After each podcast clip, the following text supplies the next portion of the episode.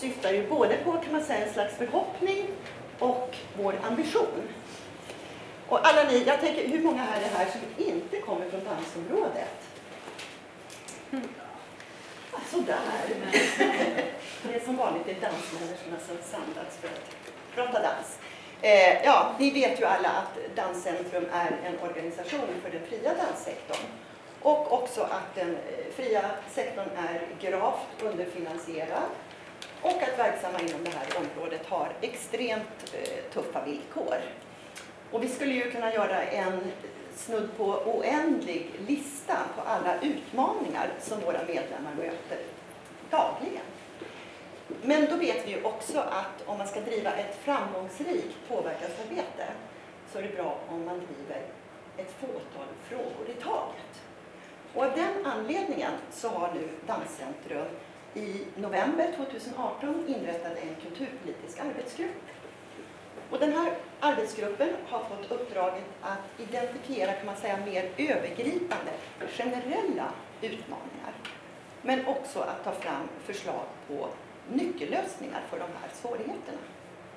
Och nu under den här stunden så ska delar av den här arbetsgruppen eh, presentera dels lösningarna, men framförallt ska de också gå in på och exemplifiera de här utmaningarna utifrån sina respektive erfarenheter.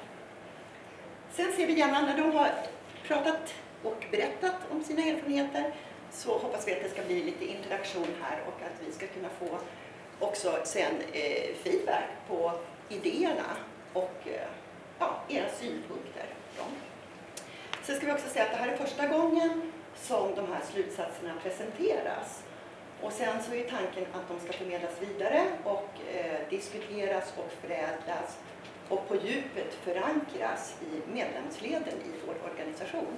Sen så ska de innan året är slut ha mynnat ut i en eh, behovsförklaring där det också finns eh, väl förankrade förslag på just de här insatserna.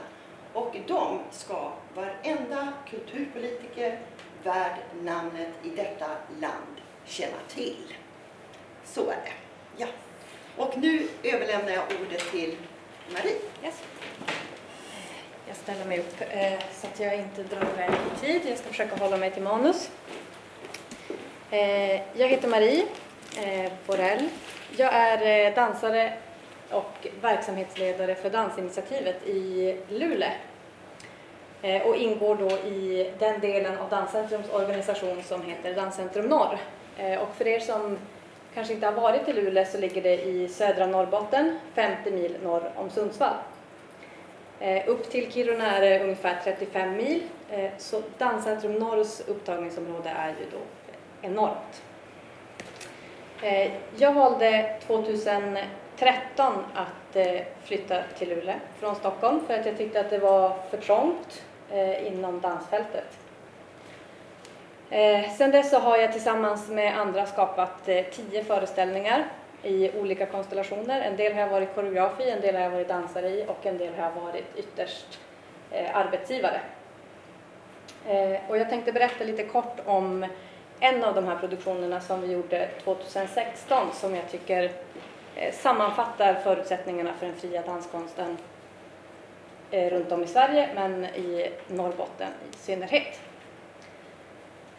I den här eh, produktionen så var vi fem eh, professionella dansare sex elever från Svenska Balettskolan i Piteå och en koreograf.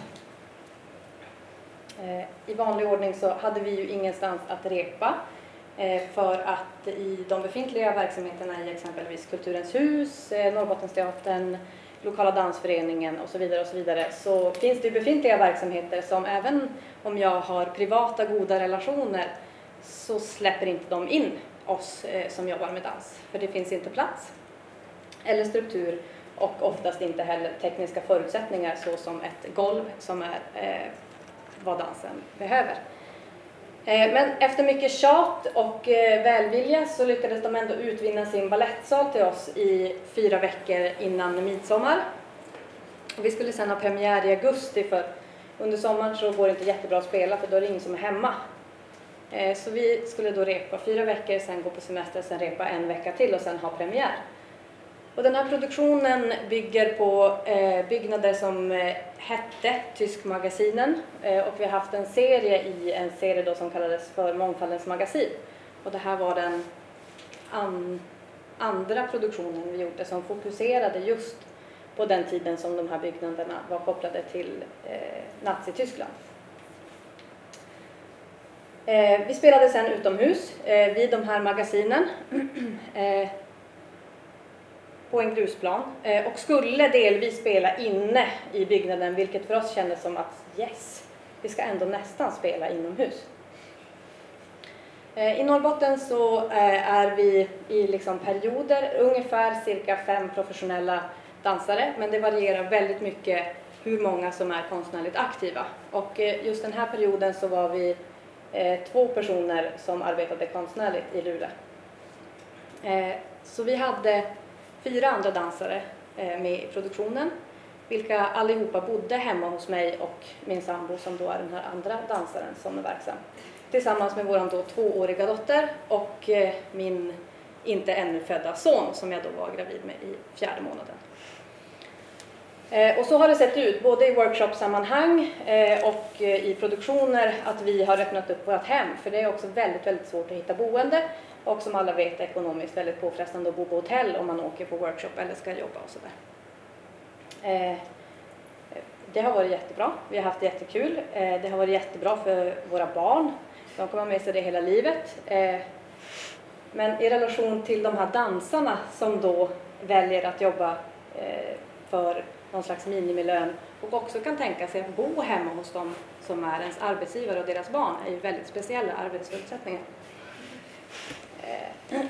Eh, dagen efter vår avslutade period i juni då eh, så brann de här magasinen ner. Det kanske är någon som har hört talas om det här och kanske någon som har sett bilder av de här magasinen som då var ja, men 80 gånger 40 meter bredvid varandra och ja, men, nog höga för att eh, spela nycirkus i. Så det var ju en extrem eh, eldsvåda på de här byggnaderna som har stått genom både världskrig och olika verksamheter. Vi träffade media såklart och eh, jag fick eh, bland annat frågan Tror du att det här är en nazistisk handling eller är det riktat mot dansen? Eh, efter att vi liksom hade gått igenom mycket så tyckte vi ändå att det är jätteviktigt att vi spelar, inte minst för att manifestera att vi inom den fria danssektorn, vi, vi står upp för vår konstform även om husen brinner ner. På vår avslutningsmiddag sen så tackade jag alla medverkande. Eh, jag grät och bad om ursäkt för dessa katastrofala förutsättningar. Eh,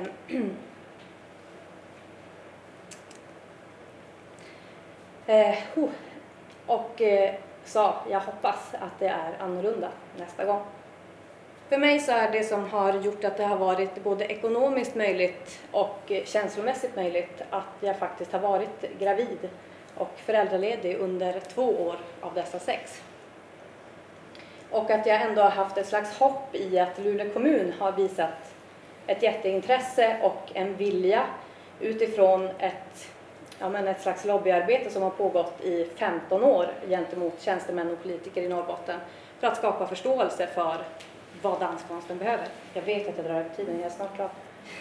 Eh, och eh, tillsammans med dem har jag jobbat aktivt och försökt trycka på värdet av verksamhetsbidrag för att bygga en struktur som inte är beroende av mig som enskild individ för att dansare och koreografer ska kunna bo och verka i Norrbotten. Eh, för mig blev det en enorm press när jag insåg att om jag flyttar, då flyttar danskonsten från Norrbotten. Och jag eh, kan inte bära det och ingen kan, ska behöva bära det. Eh, tillsammans då med en lokal där vi kan producera och spela dans som inte är beroende av att andra konstformer ska öppna dörren och vara välvilligt inställda utan en dörr som dansen ska kunna öppna och stänga som den vill. Eh, vi har frågat oss frågan vart är strukturen och vad är strukturen och vart är pengarna? Eh, tills vi då insåg att det är vi som är strukturen. Alla vi som eh, insisterar och jobbar som dansare och koreografer under dessa katastrofala förutsättningar. Och det kan inte vara vi som ska vara strukturen, det måste finnas någonting annat. Eh, och i Luleå och Norrbotten har vi nu kommit till en punkt där vi har fått loss ett verksamhetsbidrag och har nu också finansiering från kulturråd och region för att bygga en organisation som då går in under frigrupp. Och eh, i veckan har vi också flyttat in i vår nya lokal som är rustad för att skapa och spela dans och även husera workshops och daglig träning. Eh, och jag är väldigt stolt över att Luleå kommun har valt att ställa sig längst fram. Eh, och jag hoppas verkligen att fler kommuner ska se att det krävs inte så mycket pengar för att göra en väldigt, väldigt stor förändring.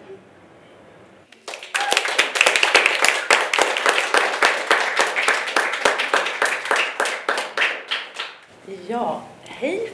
Ehm, då går vi raskt till Stockholm. Jag heter Emelie Johansson och är dansare och just nu jobbar jag även som projektledare på SAIK som är ett produktionshus för scenkonst i Stockholm. Ehm, och eh, för att kroka i Maries berättelse om den icke-existerande infrastrukturen så tänkte jag eh, försöka konkretisera vad en så kallad hållbar infrastruktur för dans eller produktionsvillkor, vad det kan innebära i praktiken eller hur det har funnits för mig under mina år. Ehm, och då, eftersom det här är ett danscentrum seminarium, kommer jag givetvis använda mig av min relation till Danscentrum. Ehm, jag blev medlem i Danscentrum Stockholm 1998 när jag gick ut Balettakademin. Och framförallt för att gå på daglig träning och hyra billig studio, kunna testa grejer, ta del av nätverket, informationen. Det fanns också en fantastisk tidning som hette Nutida dans, där det fördes spännande debatt om dansen.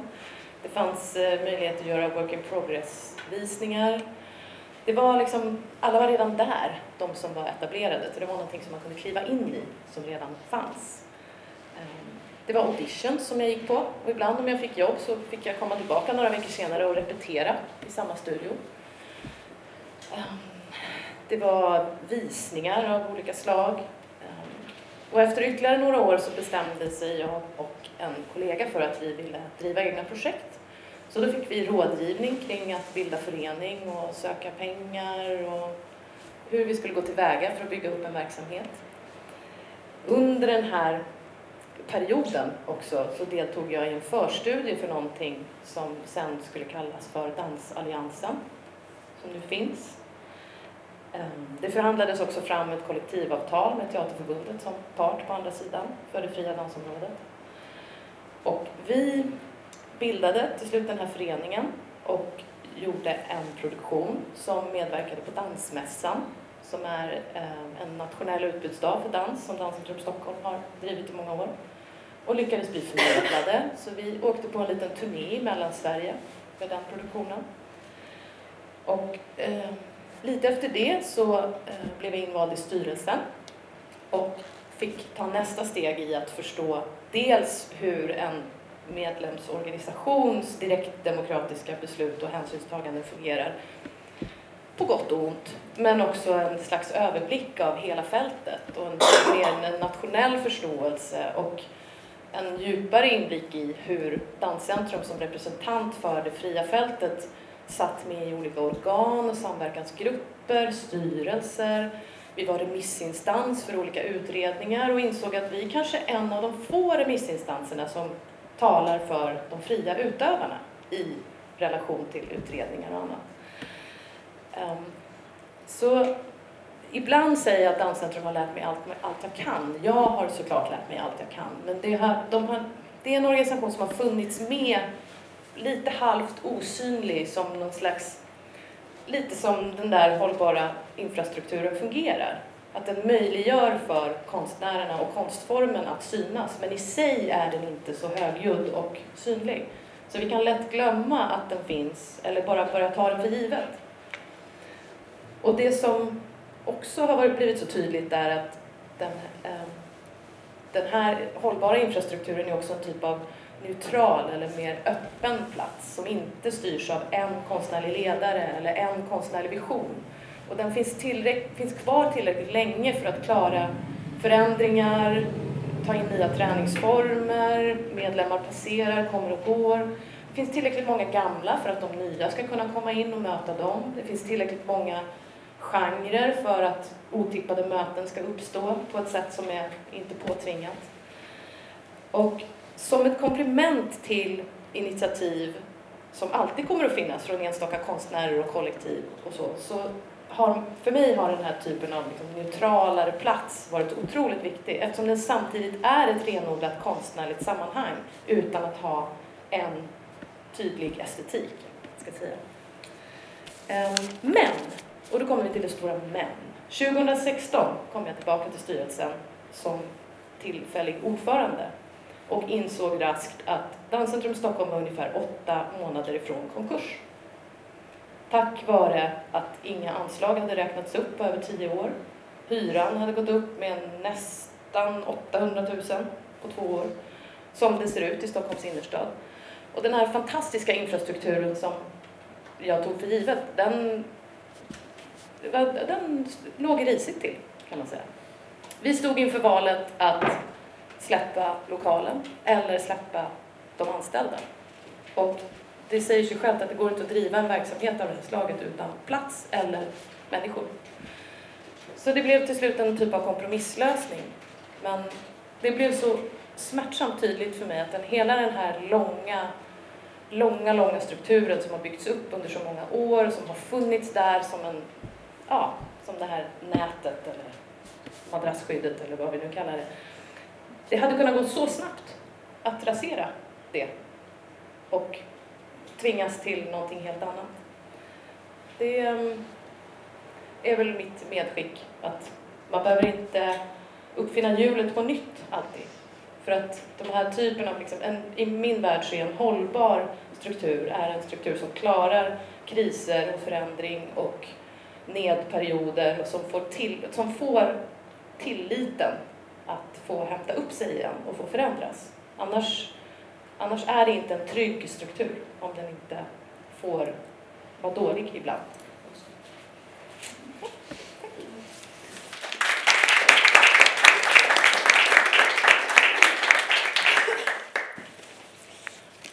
Mm, ja, då kan ni luta er tillbaka.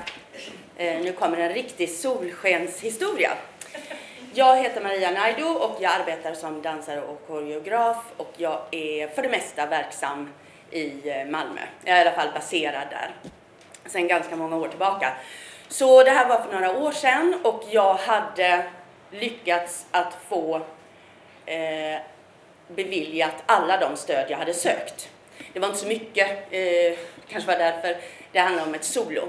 I alla fall så skulle jag då börja producera det här solot och då ehm, eh, ville jag ha ett ställe där jag eh, typ kunde flytta in så jag kunde ha alla mina grejer där och jobba så länge som jag ville. Och då eh, snackade jag med lite folk som jag känner och då eh, lyckades jag fixa ett sånt ställe. Eh, eh jag tänker nu, eh, men tänk om Danscentrum hade kunnat ha Eh, en sån lokal som jag hade kunnat flytta in i. Men det, eh, det går inte för att det är så mycket folk som är där in och ut hela tiden och man kan inte lämna eh, grejer där. I alla fall så kunde jag flytta in i det här andra stället ett litet tag eh, och eh, började repa. Och samtidigt som man börjar repa så måste man ju sätta igång en marknadsföringskampanj för att få in lite publik till den här föreställningen. Så det eh, kunde jag göra eftersom jag jobbade med mig själv. Så jag kunde eh, jobba lite som dansare här och sen kunde jag vara här och vara marknadsförare och så kunde jag gå tillbaka till dansen. Jag kunde ju jobba 24 timmar om dygnet. Eh, underbart verkligen. Eh, men tänk, tänk om eh, Danscentrum hade kunnat göra den här eh, publikutvecklingen och marknadsföringen.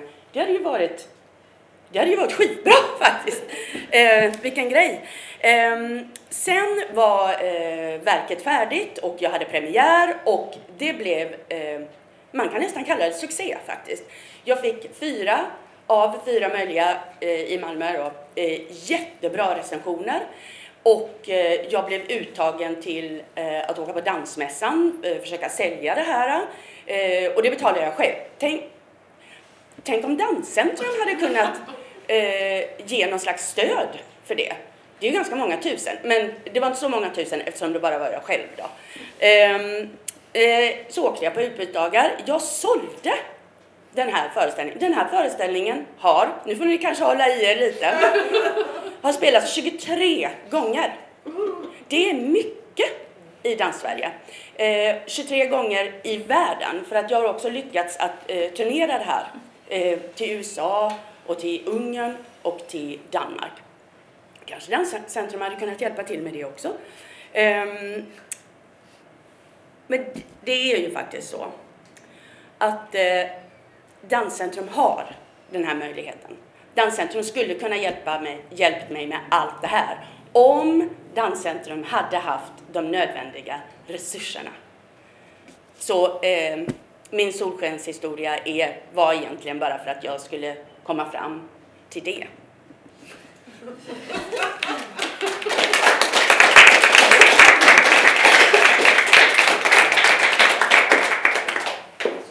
Hej, jag heter då Ami och är ny verksamhetsledare för Danscentrum Riks. Och ni ska nu få bli inbjudna till vårt lilla arbetsdokument eh, där vi håller på och försöker jobba med det här och identifiera det vi håller på med eftersom det visar sig att Eh, förutsättningarna är ju extremt annorlunda över hela landet, vilket inte är så konstigt. Och distansen är norr och eh, det har intervjuats, det har analyserats, det har frågats. Det finns långa Excel-ark med utmaningar. Det finns några med konkreta, då kan den göra det, vi kan dela upp det så och så vidare. Men eh, nu ska ni få titta på hur långt vi har kommit och sen så tänker vi lägga till eller dra ifrån. Det har identifierats väldigt många utmaningar kan man säga. Och då har vi uh, försökt att inte bara göra långa, långa listor på allt som är fel. För det gör en ganska ledsen.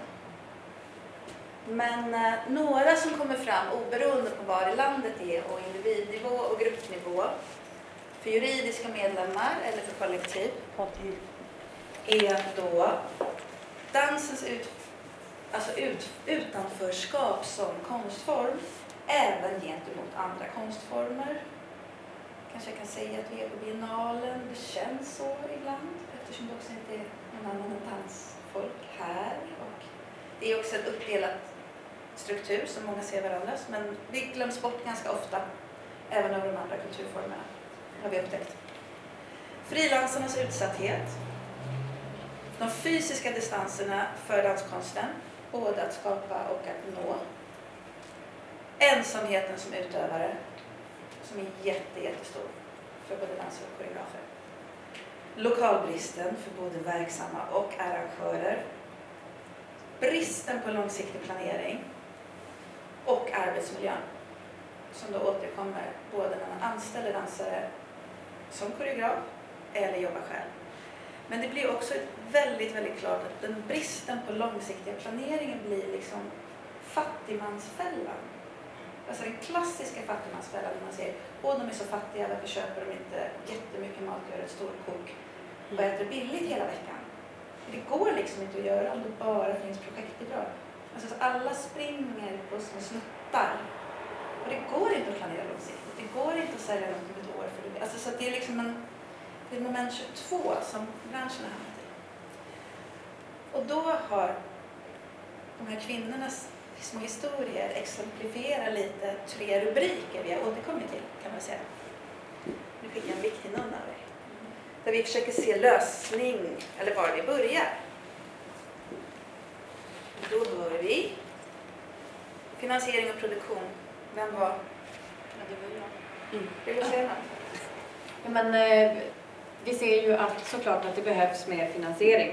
Eh, och det är inte bara att det behövs mer finansiering i enskilda projekt utan vi behöver någon slags långsiktig finansiering som gör att, eh, att det faktiskt finns fria dansare som jobbar hos fria koreografer. Att inte alla som jobbar inom dansfältet går under den här kategorin danskonstnärer eh, som också är superengagerade och bra på att skriva och formulera sig i ansökningar. Eh, ett verksamhetsbidrag som också kan göra att eh, produktioner som skapas kanske faktiskt kan repas upp längre fram eh, och nå en större publik. Verksamhetsbidrag som kan skapa en bättre arbetsmiljö som kanske faktiskt kan finansiera bostäder under de perioderna som vi som till exempel bor i Luleå jobbar med dansare som inte bor i Luleå för det finns ju som sagt inte så jättemånga dansare som bor där. Eh, vilket då blir en slags möjlighet till längre planeringsvågor och att vi kanske faktiskt kan berätta för våra dansare mer än en vecka innan att de ska komma och jobba i Luleå i två till sex månader. Det kan ju vara kul att veta eh, om man kanske har barn eller så. Eh, ja, det blev väl den där sista också. Eh, Fast jag skulle vilja lägga till en sak där. Har ju, För nu är det ett arbetsdokument, så nu får Ja. folk bara kasta upp rubriker vi saknar. Nej, Det är men där vi befinner oss. ja, A- Amy och jag, eller Amy och Mm. jag har ju också varit lite åhörare i det här arbetet. Och jag tycker att den där sista punkten, det var ju också just det här som lyftes att det är så viktigt när man redan har en befintlig produktion att kanske få någon slags startpeng igen för att repetera in den. Det är så många produktioner som bara dör ut på grund av just bristande resurser för att underhålla dem. Och det skulle inte vara en så jättestor offentlig insats men som skulle vara otroligt värdefull för hela området och eh, för våra skattemedel skulle användas på ett effektivt sätt. Alla de här sitter ihop upptäcker vi hela tiden. Och eh, det kommer komma väldigt många pilar emellan dem sen, har vi också insett. Eh, infrastrukturen, lokaler och logistiken. Och det här är också då kopplat till MV egentligen. Kan man säga. Till oss alla. Ja, till oss alla. Men alltså det är så här med arbetsplatserna, lokalerna, förstahandskontrakten eftersom lokalerna inte tillgängliggörs. Det är ingens fel att de inte tillgängliggörs. Men att låna Stadsteaterns eller någon sveplokal eller gymnasiet eller en aula, då måste det ske när verksam, deras verksamhet inte är där. Och det blir på nåder. Och det går inte att planera. Och det blir inte heller rätt lokaler ofta. Så det är den som är... Kan du ta instudering och Ja. skapande Eh, och sånt? Jo, men eh, jag tänker att det också handlar om, ja, som vi säger hela tiden, långsiktighet i lokal tillgång. Att det finns på lång sikt arbetsplatser, instuderingsplatser, repetitionsplatser där man som fri utövare kan gå in och ut utan att själv behöva, som i Marias berättelse, uppfinna hjulet då från början. Man ska ta sig in och ut. Och en del av problemet ligger i storstäderna där det inte finns tillgång på lokaler till rimliga priser. Men även, tror jag, ute i landet att man inte väljer att satsa. Och där tänker jag som nu jobbar i eh, en organisation som har ett 15-årigt hyreskontrakt. Vilken typ, vilken typ av liksom, lugn det skapar i verksamhet. Att man vet att okej, anslagen kan vi inte vara säkra på, men vi vet att vi kan vara i det här huset i 15 år. Vi har fått det förtroendet. Och att när man tänker generellt i hela Sverige på att inrätta produktionslokaler, att ge sig den på att få det förtroendet från region, kommun eller vad det nu må vara. Att vi måste få finnas här i åtminstone 15 år, för annars kommer publiken inte hitta oss, utövarna kommer inte hitta oss. Det måste få stå tomt ibland för att det blev en svacka och sen är det fullt. Det är så otroligt viktigt eh, att ha egna lokaler, tillgängliga lokaler och där dörrarna är öppna på olika plan. Alltså att det är bemannat och det sitter inte någon dörrvakt med en konstnärlig agenda som bara släpper in tre speciella. Eh, Får jag bara tillägga där, när du pratar om ett 15-årigt kontrakt, då syftar du på sajt. Ja, Ja. precis. Så inte danscentrum, utan där jag just nu jobbar. Och sen så apropå kontinuitet och tyvärr sanningen att det finns dansproduktioner som får finansiering, har en fantastisk konstnärlig höjd och spelar tre gånger. En ettårsreperiod, konstnärligt engagemang, tre föreställningar. Och det är inte ovanligt. Och då är det ändå man har tur att komma in och framförallt för det som då blir lablat, om man säger så, vuxendans, alltså dans för vuxna. Även om konstnärerna själva är mycket lösare, men det här med definieringsfrågor, kommunikation, beskrivningar. Och då är det här med att möta publik och arrangörer. Om inte kontinuiteten finns, om inte arrangörerna har ekonomi att presentera, så hittar de aldrig varandra. Och därför blir kontinuiteten i lokaler och i kommunikationsmedel och i strukturerna ännu viktigare. Därför att eh, arrangörerna kan inte prata med sin publik om de inte ens vet var produktionerna spelas. Så liksom den här dagliga tillgången till en konstform blir väldigt svår. Hej! Hej. Eh, jag tänkte... Ska jag kila över den här? Lägg till! Eh, Helen heter jag. Jag tänkte bara på att man ska kunna utveckla den där punkten när arrangörer till... Eh, eh, för det ni pratar om nu är offentliga föreställningar, gärna för vuxna. Men jag tänker att även för barn och unga, jag jobbar i flera län och ja, olika ställen i Sverige för att nå ut med scenkonst och bland annat dans. Och då har jag samarbeten med olika institutioner och lika med Riksteatern. Och vi går ihop ibland just för att stärka arrangörerna. Och då handlar det jättemycket om att överhuvudtaget våga arra utanför skolmiljö. Men jag tänker att man ska inte dissa det. Jag tänker att ni borde kanske ha med skolmiljö. Och sen, för de som börjar med skolmiljö, man kan få ut föreställningar i skolor. Nu pratar jag om väldigt små kommuner till exempel. Då börjar de ändå se, ja just det, det går. Just det, det går. Här är ju en massa ungar som gillar det här. Och då finns chansen att man vågar lägga en lördag för hela familjen. Och då är vi inne på offentliga föreställningar för barn och unga. Och steget till vuxna är naturligtvis lite längre. Men då kommer det, så att ni kan, det är en jävligt viktig del med arrangörsdelen också. För ni finns redan, konsten finns. Men det är främst arrangörerna och producentleden som har problem. Så att eh, om man kan dela upp den lite mer så kan man se en patrull där hur det går att verka och påverka. Då kommer jag med ett litet inspel. För jag tänker, eh, ska vi stärka arrangörerna? Är det inte så att vi ska stärka danskonstområdets möjligheter, alltså den fria danssektorns möjligheter att nå befintliga arrangörer? Så men de är inte så befintliga överallt, det är det jag försöker Nej, säga. men- Jag är inte att stärka men- arrangörerna, jag menar bara att ni kan Ja. få hjälp av det, att titta på det på det Ja, sättet. precis. Jag tror att det, alltså, det är också en ekonomisk fråga. Eh, att det också måste finnas eh, alltså någon slags eh, längre, eh, en större långsiktighet även för arrangörerna. Eller vi är väldigt många eh, som också väntar svar nu på något slags besked om vilka arrangörer som kommer köpa in till hösten. Ja. Och nu ska vi alla snart gå på semester om man har tur att kunna göra det. Eh, Och vi vet inte. Så vi kanske kommer tillbaka till hösten och har inte en enda spelning. Eller så har vi liksom för, för många som vi måste börja säga nej. Eh, Hanna, här park, producent i Malmö. Eh, tänkte, vi- så hela biennalen så har vi på många olika sätt pratat om hållbarhet ur olika aspekter eh, och så.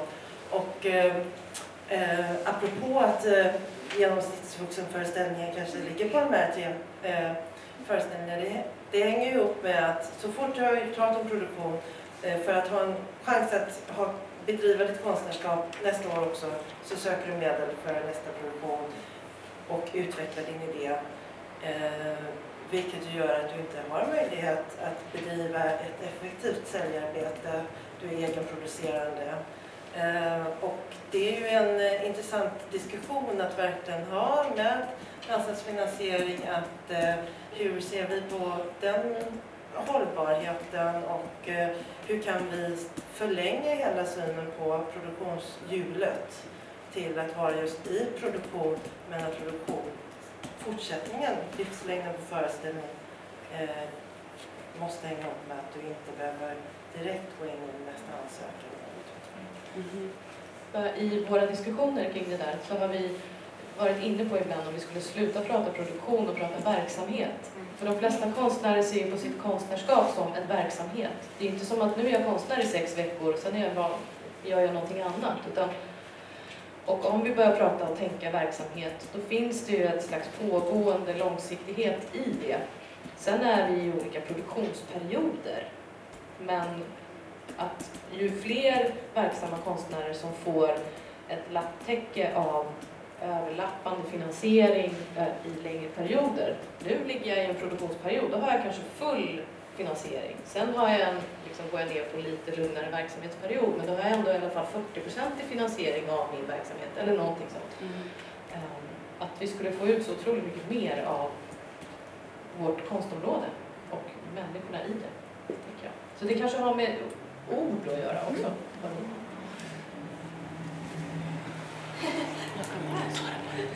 Ja. Ja, vi pratar mycket terminologi. Eh, apropå bidrag kontra finansiering.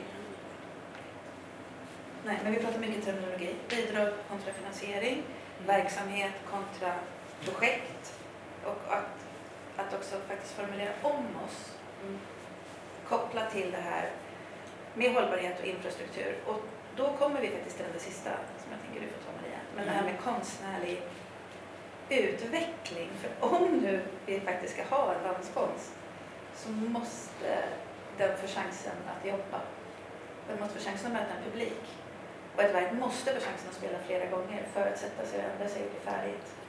Så det är ett sånt otroligt resursslöseri med det här snuttifierandet på riktigt. Alltså det är galet ineffektivt. Och då är ändå dansutövarna de jag skulle säga, mest kostnadseffektiva producenterna av verk man någonsin har stött på så långt som ni får pengarna att nå på olika sätt med väldigt få resurser. Så det behövs inte så himla mycket för att förändra saker, har vi också insett. Ja, jag, tänker, jag var på ett eh, panelsamtal i Malmö, jag tror det var förra veckan eller så här. Eh, det var eh, arrangerat av Jesper, som jag nu naturligtvis inte kommer ihåg vad han heter i efternamn. Som, tack så mycket, alla vet vem han är nu. Eh, för att han hade skrivit en eh, insändare i eh, Sydsvenskan och rubriken var fördubbla anslagen till konsten. Och jag, jag näst, nä, svimmade lite grann där, för att det är liksom så här, oj, oj, oj, oj, vad händer om jag tänker så?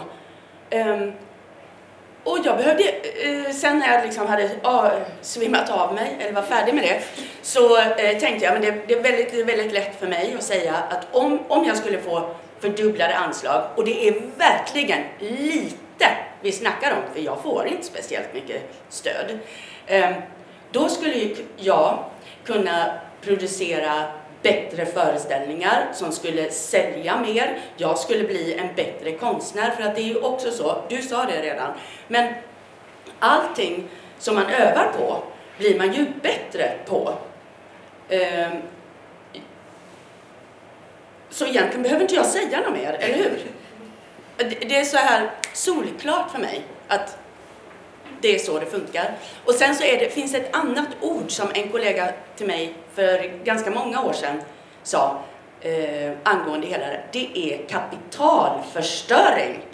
Och det kan också vara kanske ett ord som vi ska börja använda eh, när vi talar om oss själva, för det är det. Eh, hej Jenny, eh, verksamhetsledare för Dansen Syd. Eh, jag tänkte på det du sa att du ska bli bättre på att producera din föreställning och sälja din föreställning. Nej, du ska göra det du är Ja, det är sant. Det ska finnas pengar för att anställa producent och marknadsförare. Det Jag menar verk, verksamheten Ja, blir bättre. Mm. Absolut. Mm. Men där tycker jag också att vi måste komma ihåg att, att vi ska öka investeringen från de offentliga medlen. Vi ska kalla bidrag till investering istället. Och vi ska öka eh, investeringen för att kunna anställa det som folk är bra på. Ni, för det, det är det som jag ser på våra medlemmar hela tiden. Allt ska göras. Och det, får, det går inte, helt enkelt. Så att också för att kunna frigöra tid och möjligheter för danskonstnärerna så måste man öka bidragen för att kunna anställa. Förlåt, investeringarna. Mm. det är så jävla lätt. Vi är fast i en, i en ordfälla där. Ja. Eh, för att kunna då anställa folk som är bra och räddar andra. Ja, och jag minns att på något av våra möten så pratade vi om vad är det minimum för att bedriva en verksamhet. Jag har skrivit upp det. Ja, det står kanske i vårt dokument. I den handlingsplan det Ja. här ska utmynna i. Men då är det Konstnären, konstnärlig ledare, konstnärlig ledare, producent eller verksamhetsledare. Det kan vara lite slash där, det är helt okej. och marknadsförare. Kommunikatör. Mm. Mm. Kommunikatör. Eh, Så det borde ju vara minimikravet då för varje konstnärlig verksamhet. Att kompetensen ska finnas. Sen kanske det är två halva som är samma, det spelar ingen roll. Men kompetensen ska finnas och vara uttalad. Vi har... Är det, vill du säga något? Jag undrade bara om tekniken inte var nödvändig, men det kanske. Alltså inte för att starta verksamheten. Nej, alltså, Därför det det är här är ju verksamheten som är kopplad till att du inte behöver befinna dig i produktion. Det här är ju infrastrukturen. Precis. Eller hur Lisa, säger jag och tittar på dig. En konstnärlig ledare, en producent och en marknadsförare. Ja. Liksom, oj, det, Rollerna. ja, precis. Det är väl jättebra om man, om man ska bygga en verksamhet runt sig själv eh, och sitt konstnärskap, att eh, se till att man har en partner som är producent. Och då med gärna liksom marknadsföringsskills. Det är liksom en jättebra början. Att man inte behöver göra de bitarna själv skulle jag säga.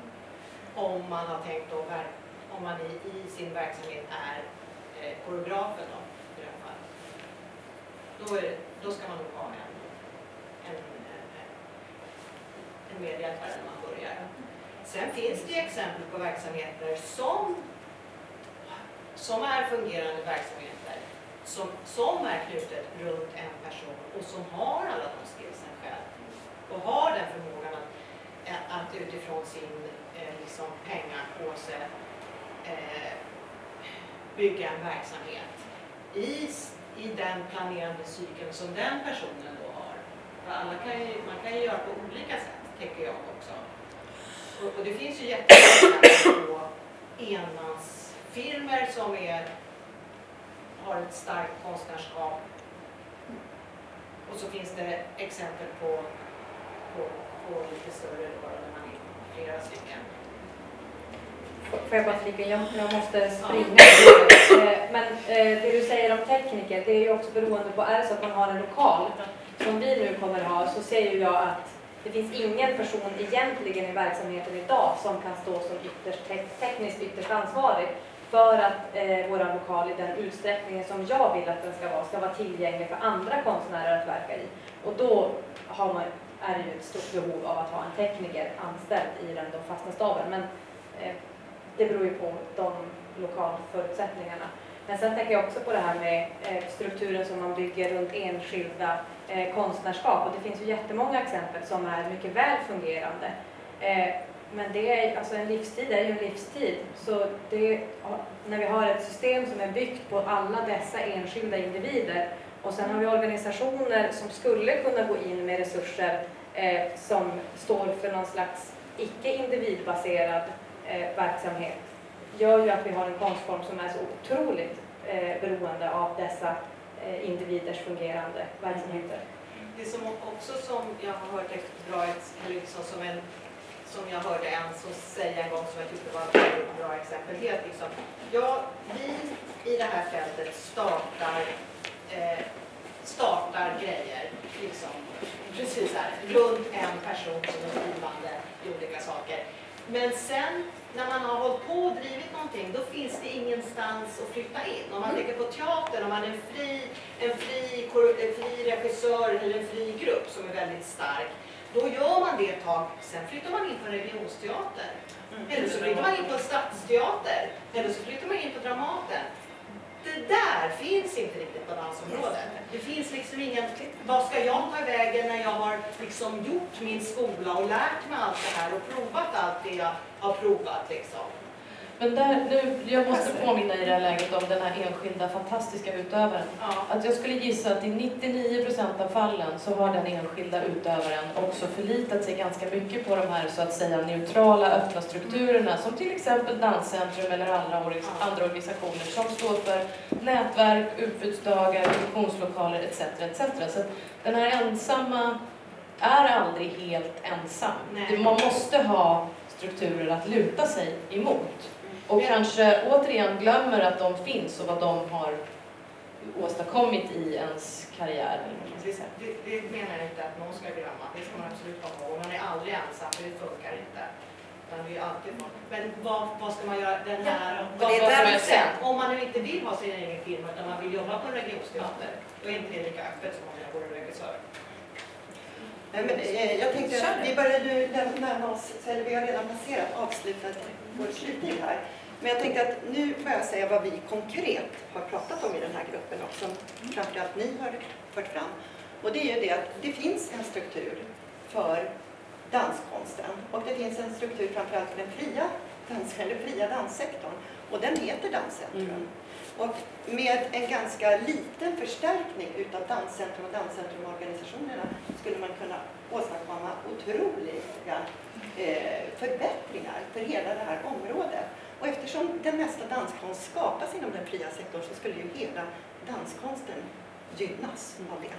Eh, och jag tror att det är absolut inte så att vi är emot institutioner eller institutionssamarbeten och så vidare. Men om man tittar på att vårt konstområde blev upplyft till ett eget konstområde i den nationella kulturpolitiken först 1996. Och de satsningar som ägt rum efter det Eh, har huvudsakligen handlat om, förutom en viss förstärkning av stöd och en del verksamhetsstöd till till exempel din scen, Lisa, eller er scen och andra, så har det handlat om ganska många eh, riktade stöd som musik och teaterinstitutioner har kunnat söka eh, för att införliva dansen i sin verksamhet. Eh, det har alla välkomnat och det har varit bra.